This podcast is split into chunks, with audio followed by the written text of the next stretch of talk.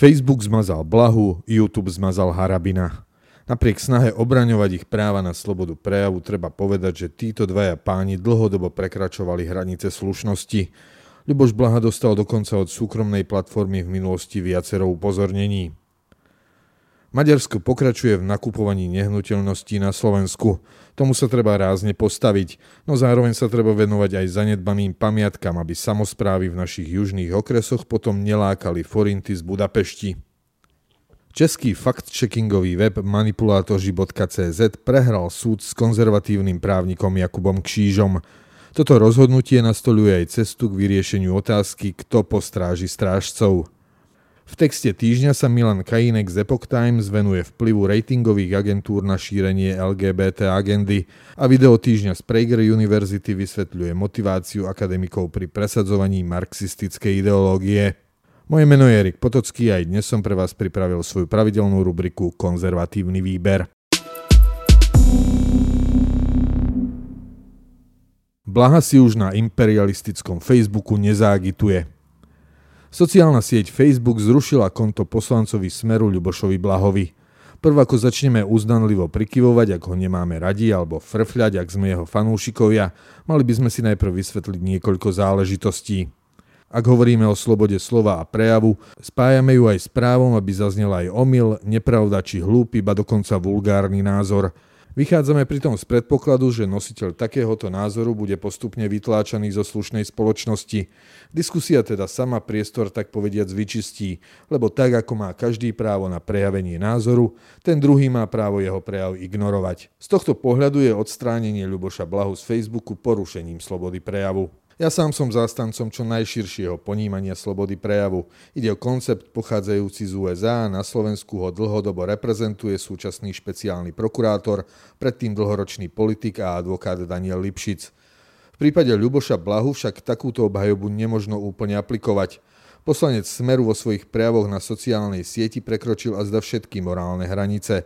To síce nie je trestné, ani by byť nemalo, no sociálna sieť, ako je Facebook, je súkromnou platformou, ktorá má svoje pravidlá. Ak by prejav názoru Ľubošovi Blahovi zobral štát, či už ako poslancovi alebo občanovi bez funkcie, bolo by na mieste jeho právo brániť. Ľuboš Blaha však porušil pravidlá súkromnej spoločnosti. Publikoval na nej zadarmo, hoci si dobrovoľne za šírenie niektorých statusov priplatil z vlastnej vôle a pestoval si prostredníctvom nej zástupy svojich fanúšikov. Podľa posledných známych údajov ich tam mal okolo 175 tisíc. Na druhej strane sám Blaha sa nemaznal s tými, ktorí pod statusmi vyjadrili nesúhlas s jeho názormi alebo mu oponovali. Vznikla z toho aj recesistická facebooková skupina Ľubož Jakobín Blaha mi dal ban. Smerácky poslanec pritom pravidlá neporušil raz a Facebook ho nezrušil nepredvídane. Už predtým dostal nielen upozornenie, dokonca aj niekoľkonásobný dočasný zákaz publikovať, teda tzv. ban. Tieto prípady zdokumentoval portál Živé.sk, ktorý získal vyjadrenie spoločnosti Meta, prevádzkovateľa Facebooku, k zrušeniu účtu Ľuboša Blahu.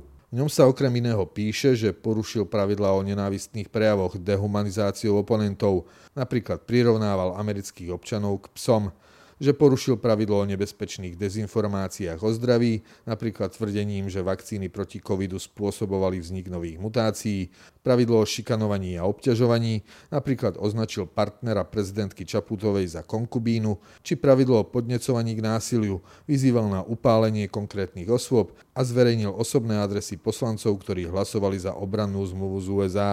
Nič z toho by v spoločnosti uznávajúcej slobodu prejavu nemalo byť trestné, no zároveň ide o vyjadrenia, ktoré by mali zaznievať na najvýš zo spoločenskej periférie. Sú neslušné a vzbudzujú nenávisť. Aj z uvedeného vyplýva, že o možnosť publikovať neprišiel poslanec Blaha pre jeden exces. Zbieralo sa mu to dlho, vrátane starších výkrikov o pandémii. Sociálne siete sa často prirovnávajú k dedinskej krčme pred záverečnou.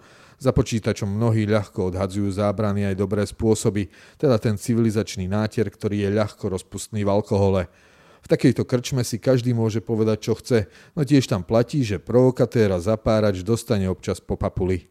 A ak takýto provokatér úmyselne vyvoláva hromadné bitky spojené s ničením zariadenia, je pochopiteľné, ak sa krčmár jedného dňa rozhodne, že ho už do svojej krčmy nepustí.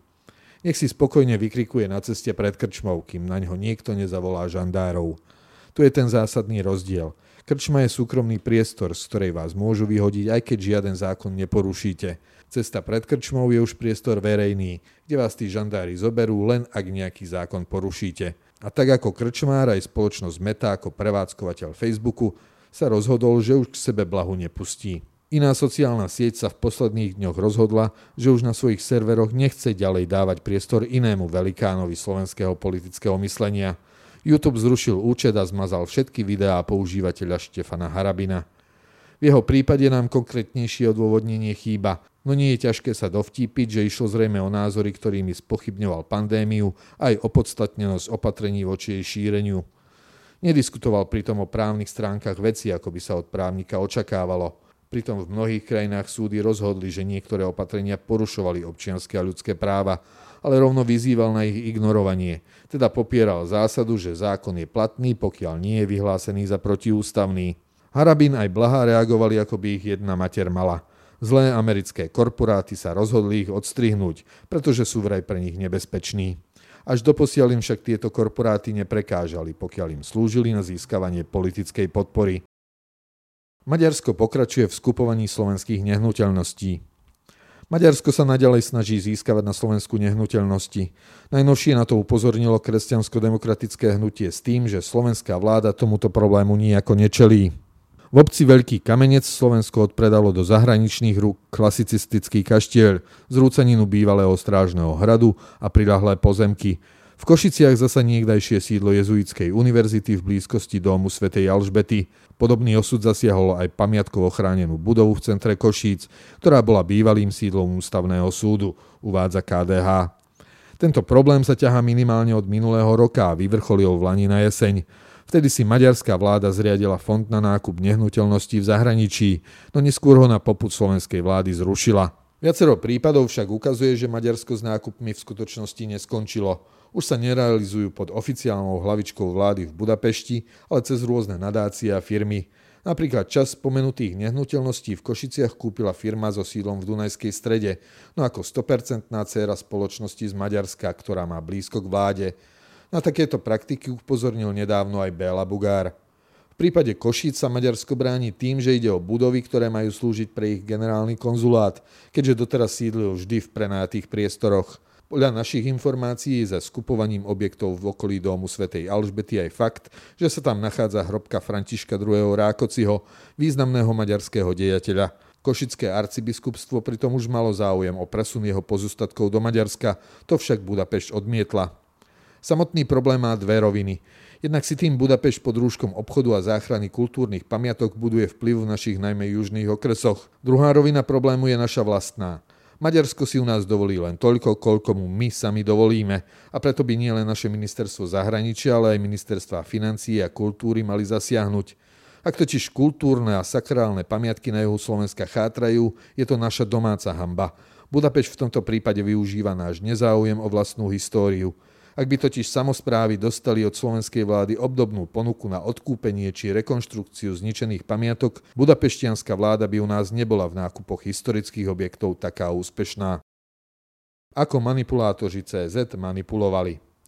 Český konzervatívny právnik Jakub Kšiš uspel v súdnom spore so stránkou manipulátoři CZ, ktorá sa venuje tzv. fact-checkingu, teda overovaniu faktov a dávaniu zverejňovaných informácií na pravú mieru.